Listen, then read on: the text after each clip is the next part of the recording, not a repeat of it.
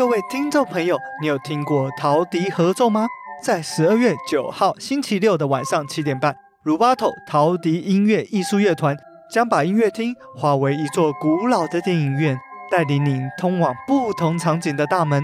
而陶笛就像一台放映机，将旋律编织出最美丽的故事，感受冰天雪地、辽阔的旷野，还有充满温馨、触动心弦的故事，等待着与您的共鸣。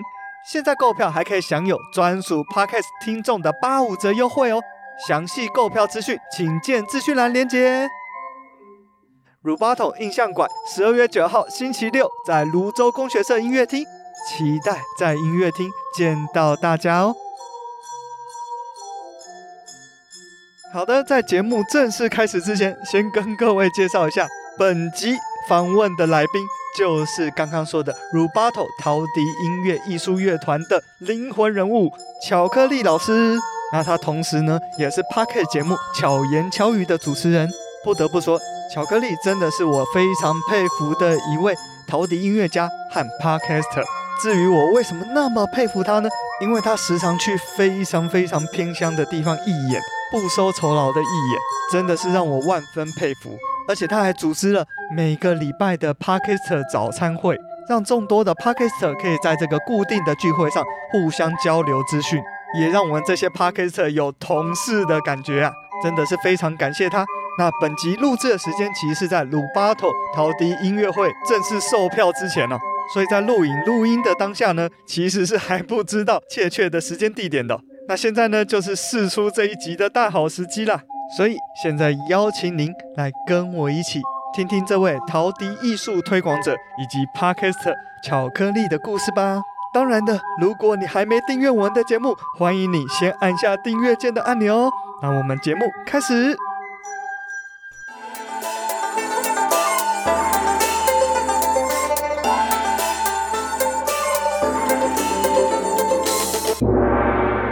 回到天下第一台，我是噗咕鸟。天下第一台是个历史、时事、政治型的频道，为您介绍各种世界上的第一，特别是台湾的第一。那今天呢，天下第一台有位来宾，我们邀来了这个全台跑透透的陶笛音乐家，我们欢迎巧言巧语的巧克力。呜，大家好，我是巧言巧语的巧克力。对，我们巧克力陈若仪，哈，是一位陶笛的音乐家，而且呢，他全台义演。非常多的地方，对，然后跑了台湾非常多的角落，对，嗯、然后我这个从小哈哈对陶笛就有一点兴趣，因为就是很多观光区，呃、对，观光区、嗯、或是卖那个魔术的用具的地方，哦、对，有时候就会顺带卖陶笛，然后或者是摆摊的地方就会卖陶笛，嗯、然后陶笛就是一个比较简单入手的一个对一个乐器，容易上手又好携带。对，然后而且就是又小小的，然后也不贵，嗯、对，然后所以小时候就有一个小陶笛哈，在我的身边，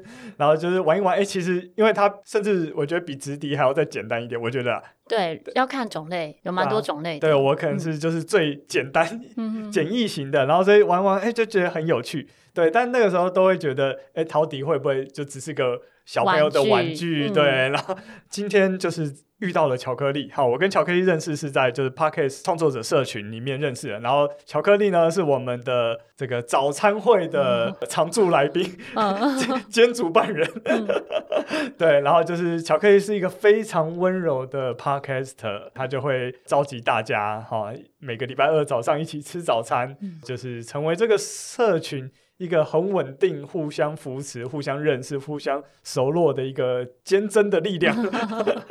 后来就是知道你是。靠陶笛为生，嗯，然后那时候我就超惊讶的，我就想说，哦、哇，怎么会有人有办法以陶笛为生？所以就是对你充满了兴趣。后来又知道你会就是全台去义演，就觉得哇，那么伟大的人，我今天 一定要介绍给我们听众认识。所以欢迎我们今天的巧克力，来先请巧克力自我介绍一下。好，大家好。那我从事陶笛音乐教学跟演奏呢，大概今年迈入第二十三年。嗯，对，非常资深的老师。就像刚刚 布谷鸟讲的，其实多数人可能讲说教音乐的话，嗯、可能会想说是以钢琴啊，或是其他乐器为主。嗯、早期我一开始也是以钢琴的教学为主，大概钢琴教学、音乐教学五年、六年左右呢。我就希望自己更专精的在一个项目中，啊、所以就慢慢的调整我的学生以陶笛为主哦，这样，所以现在才会完全是以陶笛为主。嗯嗯嗯。那我想先问一下，嗯、一开始怎么会对音乐有兴趣？我是从小就学钢琴，啊、这里可能有一些父母啊，嗯、或是从小学钢琴的朋友们，也会有这样的印象，就是早期的父母有一些会是。希望你学了音乐以后要走音乐这条路。嗯，那我很幸运的是，我妈妈不会这样子的认为。她认为说，我只要维持一个兴趣就好了，嗯嗯、只要我喜欢这件事就可以了。嗯、所以在小时候，我是不认真练琴的那一种. 就是学的开心的。但我也很感谢我妈妈，因为妈妈让我学的开心。嗯、所以当我要决定以钢琴为主要工作的时候呢，就想要考钢琴老师的这个证照的时候。我周遭所有人都觉得不可能，嗯，因为我不是从小呃念音乐班啊、音乐系啊这样子，嗯，等于算半路出家的，嗯、都觉得是很困难的。对，但因为我一直很喜欢，所以才能够实现这个算梦想或者是这个想做的事情。嗯，对，如果不是真的很喜欢，因为我周遭也有一些朋友是从小学钢琴或从小音乐班、音乐系这样上来，嗯。嗯常常是到出社会的时候就不走音乐这条路。对啊，对，也蛮多会是这样。因为以音乐为生，其实就很困难了。对，然后你还是以陶笛为生。好，所以呃，就是因为从小学习这个音乐的态度，一直是觉得这个是很好玩的，对、嗯，然后很热爱的。那有没有哪一个 point 是啊、呃？比如说你大学的时候，是不是就开始在外面兼课？哦，这其实就说到更困难的地方了。嗯像刚刚布谷鸟问说：“我大学念哪里？我没有念大学啊，你没念大学？对，哦，所以可能在我这一个年龄层呢，就会觉得更困难。现在可能观念会好一点，认为说不一定要念大学，可能很多大学生毕业跟高中生的程度差不多。啊，对，不好说，不好说。可是，在我那个时期呢，大家都一定觉得需要有大学毕业，甚至是研究所毕业，你才能够找到一个好工作。”这也又讲到，我很幸运的遇到改变我观念的老师。是我高中是念餐饮科，嗯，也跟我的音乐这条路完全无关。是高中念餐饮科的原因呢，是我的从小的钢琴老师，他建议我不要念音乐系，不要念音乐班。他觉得我个性太活泼了，哦、如果我念音乐，我可能就不走音乐这条路，嗯、可能会对音乐没兴趣。那钢琴老师非常的了解我，Okay. 我反而是当成兴趣来走。是我自己是。去外面打工赚钱来付我的钢琴学费。我高中的时候就开始工作，然后国小的时候家庭的经济状况算还不错，但到国中的时候家里状况有一些呃经济上面有一些变动。是国中的时候就知道说我应该是高中就要开始工作，因此我国中要考，在我这个年代啊是要考联考，考联考的，对，就是。高职、五专、高中分开考的时候，我就只考高职。OK，因为我觉得考高职我可以一边打工，因为考高中的话不太可能晚上还打工。对，课业压力比较大。对，那我国中成绩算还不错，所以我只报高职的时候，其实老师是有点觉得很可惜的。但也因为读高职。我就会有多一点的时间去做其他想做的事情，比如说打工，因为要工作赚钱嘛。嗯。假日的时候，我还是持续学我想学的东西。嗯。然后我自己赚的学费，然后来支付钢琴的学费这一类的。哇哦。那因为是自己赚的钱，你就会更认真。哦，很有道理。是是是。然后在高中那个阶段呢，我就在思考我未来要做什么。嗯嗯。决定说，哎，我是不是有可能走音乐这条路？嗯。然后觉得说，那我开始考。准备音乐老师的这个检定考，嗯嗯，在高中毕业之后考到检定考之前呢，就开始从事音乐教学。啊哈啊当时有一些机会是，呃，人家请我去当代课老师，OK，钢琴的代课老师。那那个钢琴教室的老板呢，他本来是直接要排学生给我，可是我没有。我没有信心，Okay. 因为我才高中毕业嘛，是是然后我也没有教学经验，嗯、再来是我也还没有考到钢琴的检定考，Okay. 我觉得我没有资格。但老板说：“哎，你刚刚在教这些学生很难教的一群学生，你都可以带得好，哦、你是有资格的。嗯”他就给我很多的鼓励。嗯、他说：“不管你是考过了。”还是说是音乐系毕业，是你都一定会有第一批的白老鼠。是 讲起来很 很很很合理。对，不管你哪个时候出来，第一批学生一定是白老鼠。是没错。然后你只要是真的很认真的面对你的第一批学生，嗯、不会对不起他们、嗯、就可以了。那也很感谢他对我的肯定，我就开始走了音乐这一条路。是，嗯。那个时候你是在钢琴的音乐教室当钢琴老师。对。那后来又是怎么转变成陶笛？呃，在高中的时候呢，接触到陶笛。啊，那个时候接触到陶笛，只是觉得啊，这个声音很很美妙，美妙，然后又携带方便，因为钢琴不可能带着跑嘛，啊、对，陶笛是挂在脖子上，呃，小颗的陶笛是挂在脖子上，然后或者是你包包里面放、啊、就可以吹奏，啊、走到哪里都有音乐。嗯、在两千年的时候，有一次有一个教会，好，教会都有主日学，是是。他们需要找直笛老师，嗯，那辗转我朋友就介绍我到那边去教直笛。可是他们的学生们，因为小时候小朋友都会学过直笛，嗯、所以直笛的程度差异很大。有些是直笛队的，有些完全没学过直笛。啊、那要在同一班里面教 夏令营是不是很困难？是是。我就说，哎，那你们有听过陶笛吗？哦、不然你们要不要试试看以陶笛来学习，那大家都没听过陶笛，哦、所以大家就说好啊，我们就用这个来学。而且大家都从零开始，对，大家都从零开始，包括我也是，哦、因为我没有教过 陶笛，那是我第一个班。嗯，可是他们买好陶笛之后，那个陶笛一个，大家不知道知不知道陶笛的价位？等一下我后面再讲陶笛的价位。嗯、他们买的陶笛呢，一个是七十块，啊哈，啊哈，只有兜到收，只有兜到收是准的，再来都不准。我还以为只有兜到收，不是是曲子也太。对，曲子也很局限，因为只有兜到的时候是准的。好，OK。在那一次的课程中呢，第一堂课那个教室是坐满的，因为家长也很好奇这什么乐器。Uh、可是第二堂课开始呢，家长就落荒而逃，因为声音很可怕。哦，因为 音准以上都不准。OK。那一次的课程结束之后，我觉得哇，我很喜欢的乐器，竟然很少人认识它，OK，甚至是不知道它其实是有音准，然后可以当乐器来使用。嗯，我就决定说，哎、欸，我来开一些陶笛的课程，嗯、让更多人认识陶笛这个乐器。啊，嗯，就是这样开始陶笛的教学。可是陶笛的教学开始之后，也很多周遭的朋友觉得说，这个乐器不可能学很久。是因为很容易上手啊，哦、感觉上应该是可能学个 一个学期你就没路走了吧？是，我想说学音乐、学钢琴都可以学一辈子，为什么学陶笛只能够学一两个学期呢？是是是，我开始更深入的钻研，嗯、以及写教材，嗯、关于陶笛的呃成人的教材这一些，嗯，然后设计不同的课程，嗯，让陶笛它是一个工具，可是我们是透过这个工具来学音乐，哦、而不是只是学陶笛。如果只是学陶笛的话，就像说弹钢琴，你用一只手指头弹钢琴也是会弹嘛。是是。我也可以弹哆哆嗦嗦啦啦嗦，那你用两只手演奏也是会弹钢琴。是。陶笛应该是这样子的角度，我当时的想法是这样，所以我就一直呃设计相关的课程。目前为止，我最久的一个班，就从零一直到现在，然后同一群人最久的一个班，你猜学多久？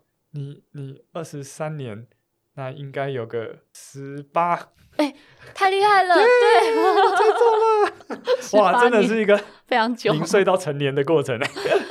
我就说，我看着他们从黑发到白发，啊、他们也看着我经历人生不同时期。啊，是。我们如果是学校教育，最久可能就是六年、九年、十二年这样子，是是是，很少可以有一个学习项目。嗯，能够一起学习十几年，我也非常珍惜这样缘分。Uh huh. 那除了这个班十八年之外，我也有其他的几个班，几乎团体班都是走十年以上。Uh huh. 对，都学蛮蛮长的时间，uh huh. 是因为他们有学习到哦，借由陶笛来去学习音乐，uh. 以及感受到不同阶段中学习的项目。哦，oh. 所以陶笛是很容易上手，但是也可以深入钻研啊。嗯，也就是说，可以透过陶笛这个东西来学习乐理的部分。嗯、对对对，对，学习呃，就是音阶啊，学习和弦啊，嗯，还有合奏。哦，嗯，像最基本的合奏，从二声部的合奏，嗯，一直到七重奏，七个声部的合奏。哦，陶笛七重奏。对对，然后乐团有趣这样子。嗯，哦，没想到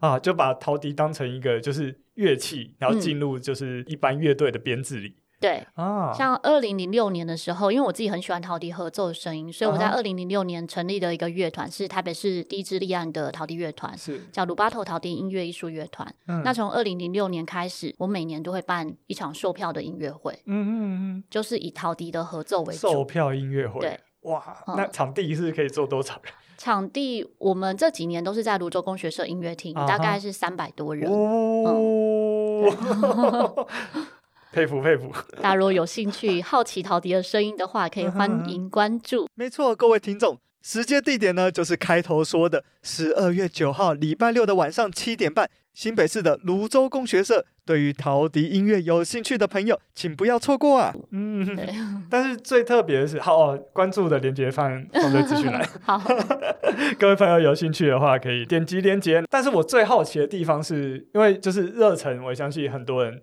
对音乐都有热忱，但是要以此为生，其实是很困难的，嗯、因为包含就算是钢琴，就算是吉他。都很困难，要维生的部分。嗯、那所以想问一下，陶笛是怎么让你活下去的？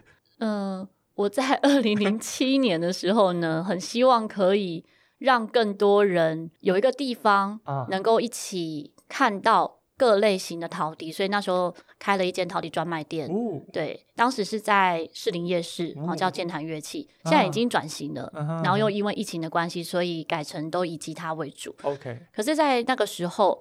为了要维持一间店的营运，是我是要在外面赚更多钱进来补贴、啊。对，真的要赚钱，其实开乐器行是没有办法赚钱的，啊、完全就是为了希望有一个地方，嗯，呈现是我喜欢的样貌啊，所以开那一间店，而且有个集散地的感觉。对，然后大家想要看不同厂牌的陶笛，啊、因为我们那个店那时候开的时候，可能是全亚洲唯一一间。各种厂牌跟种类都有的陶笛，哦、所以会有来自日本、新加坡、马来西亚其他国家、好香港的喜欢陶笛的朋友，哦、会到我们店里去购买。哦、然后我们的店呢，也有上过日本的一些杂志。嗯嗯对，所以在那个时候算是很特别。现在更方便啊，因为现在网络很方便嘛。是。当时的网络没有那么现在那么发达。嗯、那也因为前面我讲到说我家里面的经济状况的关系，啊、所以我很努力的工作。哦、我最满的。课程的时候，一天可以教到十四个小时，就连续十四个小时的个别课啊哦，个别课对，一对一这样，嗯，就是一对一的，有钢琴，有陶笛，有直笛，有 keyboard 啊，有幼儿律动，就一个接一个这样上课。律动是指小朋友吗？对，我最小的小朋友大概两岁，两岁半，然后到九十几岁都有。律动是肢体的律动还是音乐的律动？音乐、肢体都有，因为他教的是认知，从认知到音乐性，到音符相关，到乐器操作，其实都有。了解，嗯，了解。但是我觉得每一个项目其实都要花很多时间准备和练习，是总不能我的程度在这边，好，我教学生在这，那学生慢慢慢慢到这，结果我没有继续练习，我是不是还是程度在比他们高一点而已？对，比他们高一点，而且老师。永远是学生的天花板，哦、那学生永远只学到老师的八成。嗯、如果他没有去接触到其他老师，他可能认为就是这样，那就很可惜。所以我会一直自我提升，我希望我自己是一直进步的，是学生才可以一直往上走。是，可是如果我要一直进步，我又教的的项目这么多元的话，嗯、很难全部面面俱到。没错，在当时我就思考。哪一个是我最喜欢的？嗯，我觉得陶笛是我最喜欢的，哦、所以我就渐渐的把我的钢琴学生，然后转给其他老师，了解。然后幼儿律动也就没有再接了，啊、对，就都以陶笛为主。哦，然后有那么多学生可以让你教吗？啊，对，啊、太厉害了。一方面是我学生都跟蛮久的。所以我不太一直招生哦，有的老师可能是一直开新班，对，所以他要一直招新生。是，我可能一两年才招一次学生，所以我一招生就比较容易满班哦。有的学生可能会有口皆碑的概念，就会等我开班，这样算蛮幸运的啦。然后可能也术业有专攻，当我们的 专精技术跟巧克力老师一样的时候，然后也可能因为我。教学的年资比较久，哦、大家比较知道。OK，然后我很热爱教学，uh huh、可能学生也感受到，嗯、所以他们也会跟其他朋友宣传。就刚刚讲的，嗯、可能口碑的部分是，所以有一些朋友一直在等我开班。那我开班的时候，他讯息出去就会接收到。是，我最远的学生有来自竹南。哦，他上每个礼拜，嗯，而且那个时候他是一个礼拜来两次，哦，来上两次课，嗯哼，哦，然后主要是他也想当老师，所以他就一个礼拜会来两次台北。然后他当时是上晚上七点的课，他四点就要出门，搭火车，对，搭火车，哦，非常辛苦。那也有从有一群是从桃园，啊，那像现在是二零二零年开始，我因为疫情的关系，嗯我就都转影片授课。啊哈，影片的话就更没有距离的限制，嗯对，没错。现在学生就来自嗯、呃全台各地都有。哦，所以你是疫情才转型成对线上课程，对对对。哦，所以疫情前都是面对面，，对，哇，我疫情前工作量真的很大 很哎大，。我疫情前的团班大概有十七个、十六、十七个团体班，哦，一个班大概都两两到三个小时，最短是一个半小时啊，那最长一个班多三个小时。多少人？一个班大概有十几个人，有比较小班制，大概是七八个人，哦，那大班大概二十几个人，了解，七八个人也也不少，对，就这个小班这样子。对啊？不过就是真的要量大到那么大，其实才可以嗯这个维生下去，嗯嗯嗯，辛苦。但是我知道你后来还有去电视台教陶笛，对不对？那个也是大概在二零零六年的时候，那时候是华视教育台嗯。找我跟另外两位伙伴嗯。一起来拍一个陶笛哆瑞咪，然后十二集的一个节目。哦，就在是电视上面教小朋友吹陶笛，这样，而也不是小朋友，我们锁定的对象其实是成人，啊，但是我们的呈现可能 大家会认为我 对我认为我们是教小朋友的这样，是你们的装扮嘛？也没有哎、也装扮也不是也不是走悠悠台的装扮，对。可是 那也也就是亲切可人的部分啦。哦，可能昵称的关系，啊因为我是巧巧克力，克力对大家就觉得比较亲切，像教小朋友。啊哈，包含像现在我的学生百分之九十五、九十八以上吧，都是成人为主。是但是刚认识我的朋友，可能都会认为我是教小朋友。哦哦，在形象的部分，声音甜美哈，然后讲话温柔的部分，我对我刚刚有没有讲到？就是我一直觉得巧克力是我们众多 podcaster 里面最温柔的一个，哇，太荣幸了！就是这样的声音，还有他就是很诚恳的态度，让我迫不及待的，就是想要邀请巧克力来我们的节目。对，然后我知道你后来还有去社区大学，哦，对，对，社区大学是二零零五年左右就进到社区大学，嗯，哦所以在社大最久的班就是在社区大学。哦，所以当地的就是老人家嗯，年长者其实社区大学是十八岁以上就可以了，就可以学习，啊是以成人为主，不一定是老人。哦，那像现在除了社区大学之外，也有一些乐龄，啊乐龄的年纪就会比较大一点，哦，了解，可能七十岁到九十岁以上。七十开始，对，哦有一些是进到乐龄的 阶段，没错。好哦，而且现在的年长者啊，不太像年长者。我我自己看我的学生六七十岁，嘿嘿我都看不出他们六七十岁耶，啊，现在都看起来很年轻。活得很年轻，嗯，尤其是有在学习的人不会老，哦有在持续学习的人，哦他的心态就比较年轻，他可以一直去接受挫折，啊然后会一直想要进步，他的这个哦动力，生活动力就会更强，啊，就不会是一直停滞。如果家中有长辈是。是属于每天都在看电视，对。然后嗯没有学习的话，是有可能会比较容易老化，真的真的，尤其是退休后。嗯。哦，退休后有些人会认为说啊，我退休后我就种种植物啊，或是嗯。做一些什么想做的事。可是那个想做的事不一定跟学习有关，对，头脑退化期会很快，是真的，这要小心。嗯。所以鼓励大家要，现在都是讲活到老学到对，活到老 学到老，然后是终身教育。啊，终身社区大习学在做的这件事情就是终身教育、嗯。终身学习。嗯。因为你看我们在学习生涯中，呃，到大学可能研究所毕业之后，嗯。你就跟学习是切断的。对，有很多人进入到职场，嗯。他也不用再学新的东西，是。他可能原本学的东西就可以用他一辈子。嗯。可是学习还有新知识的接收，其实是活化我们的头脑。没错，嗯，然后有些学习项目可能又跟手指有关，跟你啊的四肢触觉有关系，嗯其实都会刺激到我们脑部，对，对我们整体来讲是健康的。啊，那又可以疏解压力，对啊，对就你嗯刚刚说的操作乐器这件事情，其实是很繁复的，嗯，对你必须要重新的让你的手指对去跟上这个音乐的节奏，对对，然后去那么的灵活，嗯，对我相信对脑部的活络是很有帮助的。没错，而且我我自己的经验啊，就是家中的长者，如果他没有够多的外部的刺激的话，嗯、他会一直在回忆旧的事情。对对，然后如果他的旧的回忆又都不是太好的话，哦、他整个人就会陷入一个比较 emo 的状态，嗯、就是比较会有一些呃偏负面的情绪。对，而且他每次跟你讲都是一样东西，嗯、他就不断的。在那个轮回里面，对，但是如果今天你给他的外部刺激够多，比如说让他去社区大学，嗯、对，去认识新的朋友，嗯、然后去学习新的东西，其实他接下来的东西就会是新的。那那些旧的过去不好的东西就可以让他过去了。没错，对，就不会有那么多的停留在那些地方。真的，嗯、哎，这么一讲，发现社区大学好重要，对，很重要。哇哦，而且因为有政府补助，所以学费很便宜。是。嗯真的，谢谢政府德政。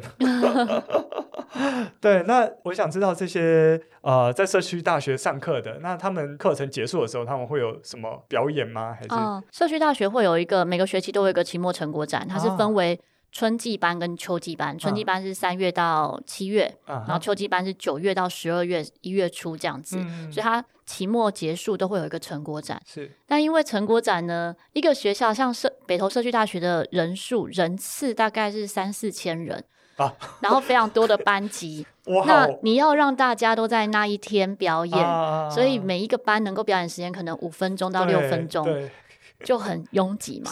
所以我自己会创造不同的舞台机会，让学生们可以演出。嗯最早是在二零零四年的时候，嗯嗯，我办自己的嗯学生发表会。二零零五年办自己的学生发表会，是。二零零四年的时候呢，我先办的北区迪友聚会，啊，让台北地区喜欢吹陶笛的朋友们聚在一起，有点像同乐，就有点像现在的 Podcaster 的早餐剧。我就是喜欢我喜欢的朋友们，大家相聚这样，所以就办这样的聚会。那么那个聚会呢，本来是以北部地区为主，嗯，慢慢也有宜兰啊、台中啊的朋友一起参加，因为其他地方没有这样子的聚会。啊、一直到第十年的时候，二零一四年，你首创，然后 到现在坚持了十年。对，那个时候二零一四年聚集了两百多人，就想说哇，啊、这样子。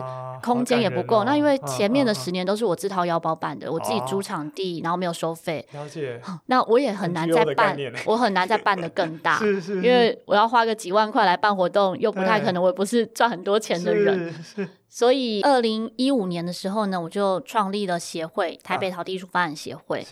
那协会的话，我们每年原本的那个北区地友聚会呢，我们就改成台北陶笛音乐大赏。啊哦，对，还是一个呃比较大型的活动，没有，其实是表演，轮流上台表演，对，轮流上台表演，只是大家上台表演，免费参与，其实大家的很容易可能突然不来。对这些状况，对，所以我们是收费的。那可是这个收费不能打平整个活动，嗯，等于是贴补啦。是，那我们还是要去外面再找其他的经费，对对，然后来办这样的活动。所以你还要担任募款者，对的 角色。没错，你怎么那么辛苦？哇，你就是奉献你的人生在陶笛上面呢？没有，也就是做喜欢的事啊。真的。对，然后也很幸运，是我们的李监事伙伴，还有我的学生们，也很支持这些事。事情，所以大家会一起动起来，有志同道合的伙伴。OK，有伙伴一起帮忙负担，对对对，这些工作。对哦，哎哇，你真的是至少台北吧，带起整个台北北区的这个陶笛风气。其实应该说中间分子，喜爱陶笛的人很多啦，所以刚好有一个舞台让大家有机会一起演出。所以像刚刚前面讲到说，学生们的舞台演出。除了办这些活动，大小型的活动之外，我也鼓励学生们到安养中心去义演，嗯、分享音乐。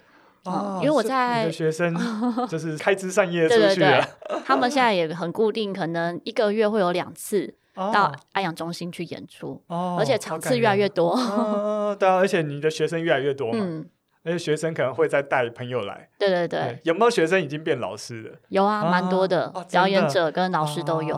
嗯，真的就是桃李满天下。那你在这个社大上课的时候，有没有遇到什么有趣的事情，或者是有趣的学生？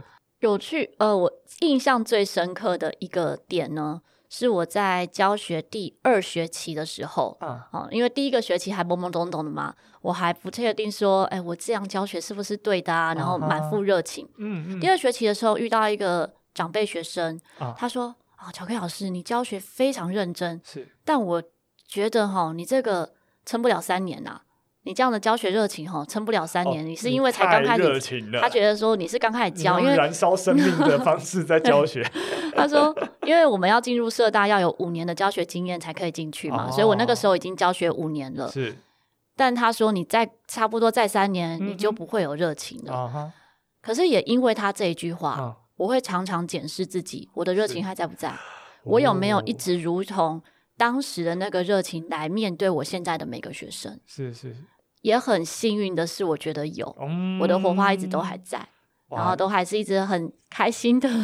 这位就是我充满热情的，每一个礼拜召开 Podcast 早餐会的巧克力。嗯，真的，然后我每次看到你都觉得就是温暖，然后诚恳又热情。对，谢谢。对，我相信这也是很多众多 Podcast 们就是每个礼拜二都会来早餐会的原因。我觉得很感谢大家乐于分享啦，就是 一种不藏私的分享的感觉。嗯、对。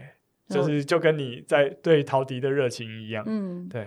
那之后转成线上课之后，会不会因为现在很多网络课程嘛，嗯，对，然后转成线上课之后，你的这个金流有比较没那么吃紧嘛？嗯，因为它就比较可以散出去了。我，我以为了，转成线上课，疫情之后的生活步调有放慢。OK，我反而忙更多不赚钱的事，因为发现要花的钱不多。可能我家里的经济，哦、我家里经济状况已经告一个段落，然后我觉得我自己对我的物质欲不高，然后要花的钱没有到那么多，我的生活不用一直在工作。啊啊嗯，虽然我现在维持的班也是还蛮多的，嗯那以实体课占用我的时间来讲，相较于以前是少很多。嗯，可是也因为突然有。空闲的时间就开始去做其他想做的事，好比 Podcast 的制作哈，其实也是花蛮多时间。然后也开始一些偏乡的义演。对，原本我的义演是只有在嗯台大儿童医院，是每个星期三的下午会。每一个星期三，每个星期三，连续十年。哇！一直到疫情的时候，二零二一年才暂停。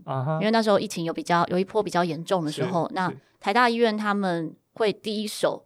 接受比较重症的，啊啊、我吹陶笛又不能戴口罩，对对对，所以就先喊卡。现在巧乐团在台大医院的义演已经恢复了。嗯，这个部分虽然定点的分享没有了，嗯，可是我跟另外一群街头艺人的伙伴，好，就一些街头表演者，是，我们就希望把我们的表演艺术带到偏乡，带到很难能够看到艺术表演的小朋友们面前，是，所以我们在。应该是二零二一年左右，嗯，我们就开始偏向义演，然后去到不容易去的地方。哇，那时候还是疫情哎、欸嗯，对，疫情是怎么会有这个突发奇想嘛？疫情前的时候其实就开始，只是我们决定这件事的时候刚好遇到疫情，Okay 应该说跟疫情本身是没有关系的，只是，就是有人发现了这个偏乡，他们对于艺术表演的接触的机会是非常少的，对。最早是我在二零零六年的时候去了第一个偏乡，uh huh. 然后后续呢也有因为呃有一些政府的一些计划叫艺术家下乡，下乡嗯，oh. 然后我有受邀到彰化的几个偏乡去做演出跟教学，uh. 只是那个时候都是以陶笛为主，就是一个专场，嗯嗯嗯，在那个时候我才发现说。我看起来很很一般，就感觉不是很贫困的一些社区，嗯，或者是一些学校，嗯，怎么竟然会有人没饭吃？彰化的田旁边的学校哦，会有小朋友可能回家就没有得洗澡，三餐都要在学校吃饭，很难想象，对不对？对，嗯，因为我们会觉得说，可能是那种很贫穷的部落才有可能遇到这种事，对，其实不是，因为贫富差距还是很大，OK，还是有。各种状态的人，他没有机会领补助，所以经济状况，他们连那 个申请补助的这个资格或者是资格是没有的。嗯，因为学校最清楚，校长最清楚大家的状况嘛。校长如果能够协助，他们还是会协助。是。那我觉得学校的老师和校长非常了不起，哎，他们不只是要顾小朋友的学业，对，学习东西，有时候他们会刻意在假日安排一些课程啊，那都是。无关，对，都是义务的，因为他们已经没有钱付学费啦，啊、怎么可能再去收个什么才艺课啊之类的费用？是，目的是要让这些小朋友假日有地方去，然后有饭吃，嗯，很了不起哦，而且不要太偏离轨道。对，所以比起来，我觉得、哦、有饭吃是老师还会掏腰包，嗯、老师会煮、啊、煮饭给他们吃，啊、对，对啊。所以我觉得我们只是一个月去做一次的偏乡演出，虽然那一趟路程有可能不容易去，对啊，但比起这一些长期在深耕的老师们来讲，我觉得我们是做很少很少的事情。嗯哼这些老师。呃，定点的在这些地方更了不起。嗯嗯，对。那你们去义演的时候，嗯，你们现在是怎样的规模去义演？我们现在有一些不同领域的表演者，像有。杂耍类的小丑，啊、然后有默剧，啊、跟嗯、呃，像我老公是表演火舞，哦、然后我是陶笛音乐类，然后也有打击类型的。啊、那每一次的组合不一定相同。啊、我自己是尽量，我几乎是每次都会到，啊、可能有少数几次刚好遇到大型活动之类的，啊、才没办法参与。是，那基本上我是每次都会到。啊、然后我们的最少人数大概是三个人吧，三个。嗯项目，嗯，最多的话大概有六到七个，嗯，所以如果人多，我们就每个人的表演时间短一点，嗯，人少的话，我们就每一个项目的表演时间长一点，嗯，可是对小朋友来讲，其实都一样，因为他们就是开心的看一场表演，是是是。然后除了演出之外，我们会带入体验。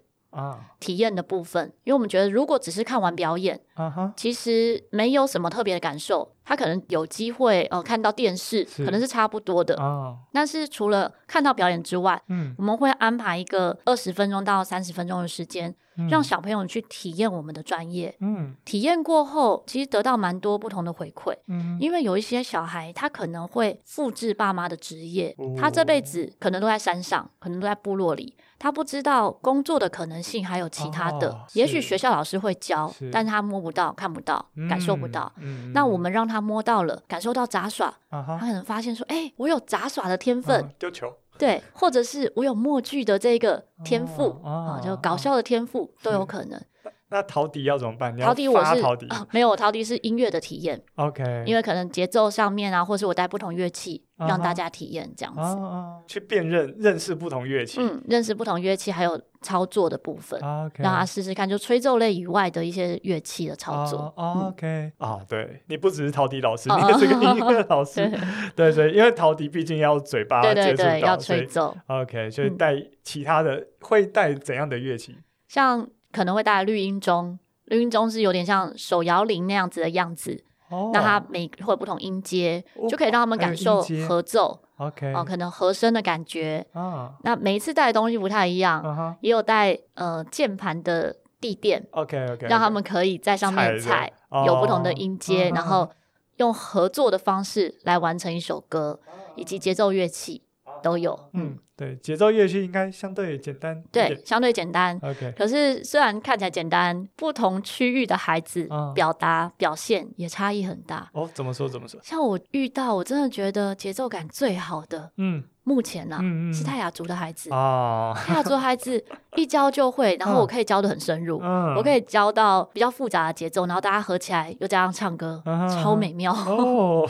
山上的孩子，然后可是不一定山上的孩子就都会这些。啊，是。山上孩子也有是一些是平地的孩子，可能住山上就不是不是原住民啊，或是不是什么族这样子，对，所以还是跟他的可能天赋有一点点关系。或者也可能是这个学校本身有一些音乐的教学，那有些学校可能没有着重在这个部分，也会有差异。不过我有看到你们表演的时候，有时候会有吉他，哦，对，对，有时候也会有 keyboard，嗯，对对。你们现在这样的编制是会到义演的现场吗？也有吉他 keyboard 这一个编制，原本是我在医院义演的编制，哦，所以这一群伙伴叫巧乐团，嗯，但是我们平常也会对以我 以我陶笛为主要乐器，对。那我们也会接商演，啊、所以有一些是商演演出、哦、商业类的演出，毕竟还是要赚钱啊。所以陶笛是接得到商演的。呃，可以啊。OK。对，最近也还类似怎样的活动会有？有些是艺术节，像儿童艺术节，哦、然后呃，最近有城市空间艺术节，然后也有一些是像我前阵子有遇到某些品牌它的开幕。哦，也会找陶笛或者是记者会哦，嗯，这一类型的，他可能会希望可以有空灵的感觉，或是想要呈现比较温暖的感受。哦，还有前阵子有一个记者会的演出是图书馆的相关的。哦，对。陶笛是相对比较宁静感的一个、嗯、一种乐器，也可以很吵闹了。我一直有种陶笛很适合演奏，比如说宫崎骏类的那种，蛮、哦、适合的，比较新世纪一点的那种风格。嗯嗯，这种音乐就比较容易出现在图书馆或是书店之类的。对对对对对，像我有一个主题性就叫做宫崎骏的时光隧道啊哈，然后我就会演一系列跟宫崎骏。跟久石让相关的作品哇，所以你这个乐团大家都跟你一样吗？都是音乐老师吗？不是，像我在台大音乐艺演的这个组合乔乐团呢、嗯，那时候我们艺演的时候，我的 keyboard 手是大学生哦哦，那当时他还是大学生，是 他是每一次要义演的那个中午，他可能是翘课或者是 课程中间出来表演，然后因为我们那时候是嗯。有十二点有一场，然后两点一场。OK，对，我最多在医院有一天连续四场，嗯，那他就会那个他有空的时间出来。嗯，后来他变成工程师的时候，哦、对啊，就不方便在内湖工作。嗯他是中午吃饭的时候骑摩托车冲到台大医院，演完一个小时，然后中午那一天中午就没吃饭，再回去。哦，所以我非常非常感谢我的乐手们。哦，一来是他们的音乐能力都很强，是，所以我们没有很多时间团练啊。可是我们每个礼拜演的曲子其实不一样的。因为如果每个礼拜，对啊，如果每个礼拜如果都一样的歌，不是听众听得很无聊。有些人是每个礼拜三。固定去回诊的，啊，那每个礼拜都听一样的歌，啊，就很无聊啊。所以，我们每个礼拜会准备不同的歌曲，让大家有新鲜感。可是，在准备的过程，没有那么多时间一起团练，嗯，我们就会是。先列好曲目，对，好，大家可能可以准备就各自准备一下。嗯、我们都是现场见，然后讲好调性，讲好曲式，所以音乐能力就很重要。哦，那有时间练的可能是我们这一场演出完之后的当天晚上，哦、大家合一下，准备下一周的演出。哦，那有一些伙伴就没有办法一起团练，就是现场上。是，对，当时的伙伴，我的吉他手也是算是电脑工程师，嗯、他一个礼拜只要工作三个半天。OK，所以他就把礼拜三空下来。然后跟我一起去义演，嗯，最早的组合只有我跟他两个人。后来也可能是因为我有发在粉砖上，然后就有一些志同道合的伙伴，嗯，理念比较接近的，嗯，慢慢就会聚在一起。可是因为我在义演，我觉得很单纯的是分享音乐，我并没有在义演的过程中发名片啊，啊什么发传单，是是是，也没有去讲呃什么宣传的话。是，所以有一些伙伴他本来可能。以为参与这个活动可以有更多的曝光，哦、或者有因此招生，慢慢就会淡出。哦，了解。对，嗯、所以聚集在一起，然后愿意做这件事情，可以走十年的这几位伙伴，我觉得真的大家是有共同的想法、嗯、共识。嗯嗯，都是愿意只是单纯分享这样子。啊、而且我刚刚想到，你刚刚有提到很重要的是，有的小朋友或者是大人，嗯、他可能就是比如说每周三回诊的那些人，也许你们的存在就是他们回诊的一个动力之一。会。对，我曾经有一次遇到一个家长，他小孩算是特殊小孩，嗯嗯，他就过来跟我讲说他们毕业了，哦，他说谢谢我们在这么长的时间，他每次回来，因为他刚好礼拜三看诊，是，然后每次回来都看到我们，哦，他说带小孩去医院，他其实很痛苦，因为你带小孩去看特殊的疾病的时候，你就是每一次提醒自己小孩有这个状况，哦，但是每一次都看到我们的时候，他就有得到陪伴的力量，哦，他觉得啊，我们也在。这样、嗯，好感人。对，真的谢谢你们这样的音乐家。嗯嗯。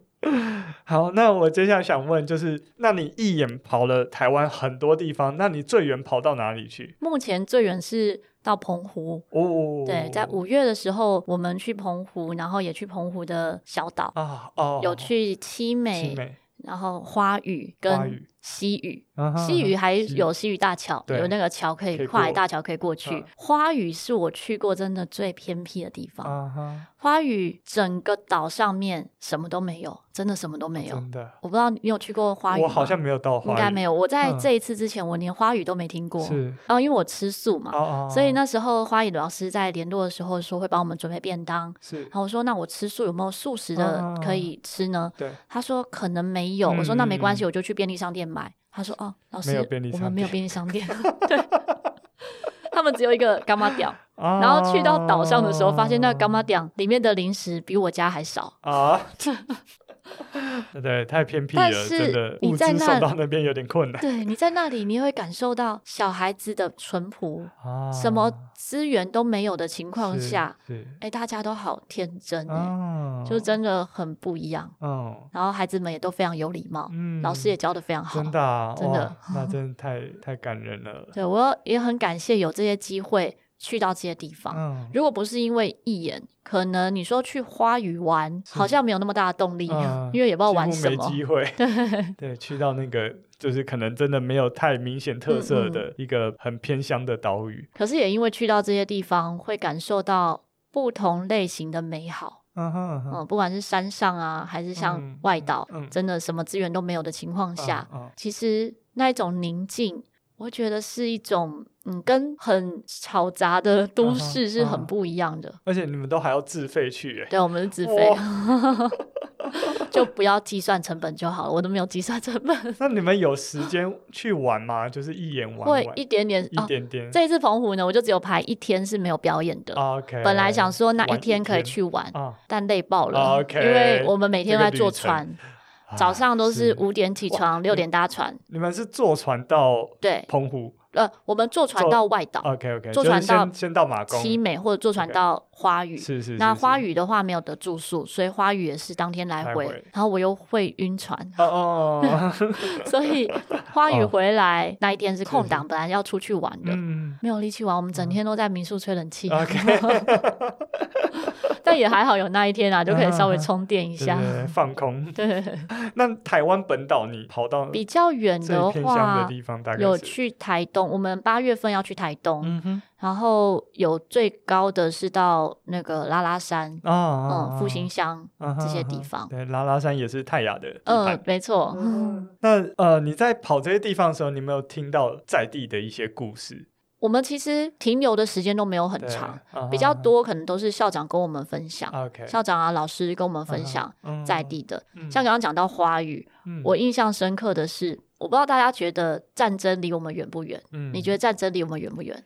呃很近，但是一直没摸到过。对，从那个一九四九年，在 花语呢，你会一直看到试射飞弹，是炸在海里面，炸在花语对面有一个猫语，哦它在猫语的旁边。啊所以你会一直会以为地震，就一直震震。我想要是地震吗？就不是，是飞弹掉到那个海域中，哦然后整个土地会震动，然后会听到那个嘣飞弹的声音。对他们就是会有飞弹试射的这个海域，然后离花语很近，哦，所以你会觉得哇，就是很近，离这些武器是很近的。所以那边是有军营，然后他没有军营，可是他们试射飞弹是在哪就是它是一个试射的海域区算是？标靶的一个区域没错，哦，所以那里的孩子其实每天都会看到。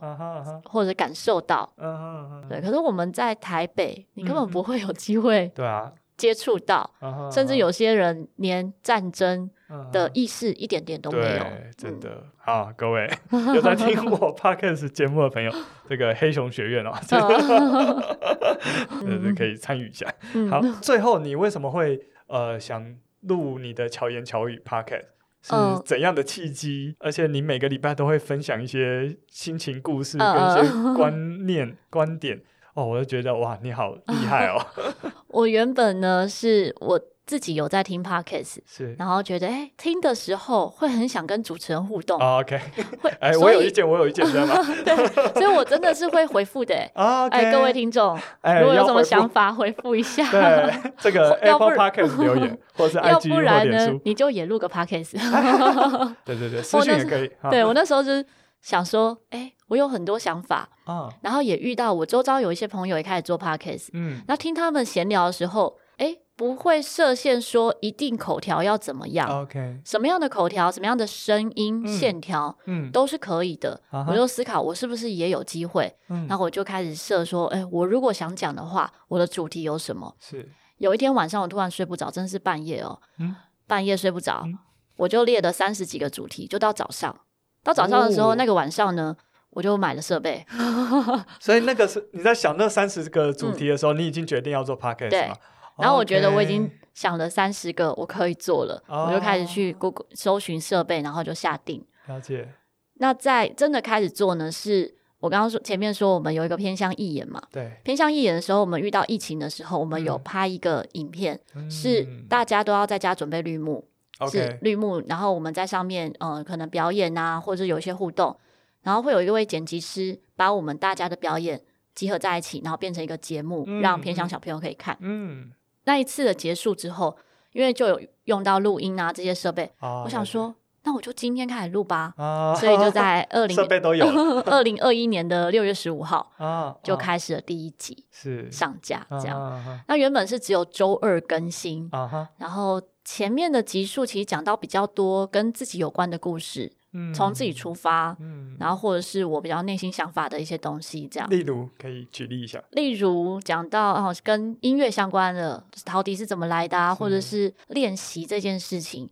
那也有一些是比较心理层面的，啊、比如说，可能每个人都会遇到被讨厌的时候，是然后面对真实的自己，嗯、所以主题其实蛮多元的，嗯、就各方面都有。然后也有一些跟一些 podcast 或跟一些朋友 fit 的主题是在星期二。啊，后来有一次是有一位好朋友，嗯、也是广播节目的主持人，他有自己的 podcast，嗯，然后来我家玩，嗯哼。我们两个聊天的时候觉得好好笑哦，应该录下来的。然后录下来的时候，我在节目中就说：“嗯，哎，那我们这一集就叫做巧遇达人好了。” Okay. 然后以后都礼拜五上架。嗯就不小心立了 flag，从此之后一周就两更。对啊，双更 超累，而且你还不像我一样，至少我到这个时间点还是全职的。哦，对，我一直想要尝试一周双更，但一直没有成功。因为你的步骤很复杂，我的很简单。像你看，我们现在有双击耶，对。然后据说布谷鸟有时候还录录三机，对对对对。那录完。不是录完就没事了，录完还要剪辑影片，对还要剪辑音档，是然后处理画面，嗯、然后写文案再上架。对我自己的步骤比较简单，真的吗？因为我希我是没有停更过。对啊，然后我不停更的原因是因为我把步骤步调简化，uh uh 这些步骤都简化很多，uh uh. 然后我以我能够做的方向。持续，嗯，像我周二的节目之前，我本来想说应该是有来宾一起聊会比较有趣吧，是。但后来遇到有一些听众会留言给我说，他们比较想听单口，OK。所以我目前的最近几集的那个周二的节目都是单口，嗯哼，然后也得到蛮多不同的回馈，是。像有一次我真的是没有想法，就想说我要分享什么主题呢？我常常都是星期二要上架，我星期一才在想主题，是，才在想说我今天要讲什么内容，是。那一次。就想说我要快点决定好，所以我那一次的主题就叫做快速决定事情的方法。那我录的内容也很简单，大概才十几分钟，嗯、结果那一集得到回馈很多。哦，我想说奇怪，我花很多时间准备的，啊、没有什么人听，真的，是不是常常这样？对，很用心准备的时候没人听。然后我，阿根廷系列那个，我很随意的分享，匆匆就反而突然很多回馈，然后很多人有共鸣。所以我觉得跟你有没有用心准备，跟你一直预设要给听众什么没有关系，嗯、我就只要想我想分享什么就好了。OK，了解。我就不要被大家想听什么绑住。是，所以我现在的阶段都是我想分享什么。嗯嗯嗯。那我希望，因为我很喜欢我的喜欢，啊、慢慢的也会让别人喜欢我的喜欢。没错。就比较像是以分享陶笛的这个角度来分享我的 Podcast、嗯、这样。然后我的心灵成长的过程。对啊，因为我一直很少讲心灵层面的东西。嗯、对，上次 Me Too 可能有讲黄子佼事件的时候有讲到一些。嗯、对，但是我我听你节目的时候，就是你对于你心灵的感受，我觉得是很敏感而且很纤细的。你会不会听不下去？不会啊，不会啊，不会啊。对，就是一个，我觉得你的听众喜欢听你单口，可能就是就是你的声音是温柔的，然后有一个很很温和的陪伴感。对，应该是这样。有的听众会说，他会觉得我讲的话是对他讲啊，这种感觉。倾诉型 Podcaster。那你的节目已经两周年了嘛？嗯嗯。对，那你在这个过程中有没有获得到什么东西是你本来没有预期到的？我觉得光是听众的粘着度这件事，我就没有预期到啊。是我。有时候单口录完，嗯、我最常询问的忠实听众就是我妈妈。我妈妈 每一集都会听，啊、我就问她说：“你觉得这一集真的有内容吗？”啊、哦，就是我很随意的分享，会不会没内容？我妈妈就会跟我讲说她有什么样的收获跟感受。啊、真的、啊。那渐渐的也蛮多听众会留言给我，嗯，用私讯。有些人会愿意分享，我就会在节目中分享。是，可是有的他可能私讯，他并没有想让别人知道内容。从这些收到的讯息中，我觉得很很温暖。嗯，有些这个力量是比起呃数字来讲嗯更实际。真的，对真的。数字有没有真人 真的讯息给你，跟你说他听完这一集的感受，嗯嗯对创作者来说是非常重要的。对，像天天下第一台的节目的听众应该蛮多的。哎，谢谢。可是如果你没有回馈给主持人哦，没有跟布姑娘说你喜欢什么部分，然后你什么部分做的很棒的话，嗯，其实真的你只是讲几个字，你说你很棒，还是赞，还是什么，啊都可以得到很大很大的感受跟支持的力量。我觉得赞美真的是不要吝啬。对，赞美不要吝啬，各位朋友。好，那最后再宣传一下你的节目，好，是什么时候上架？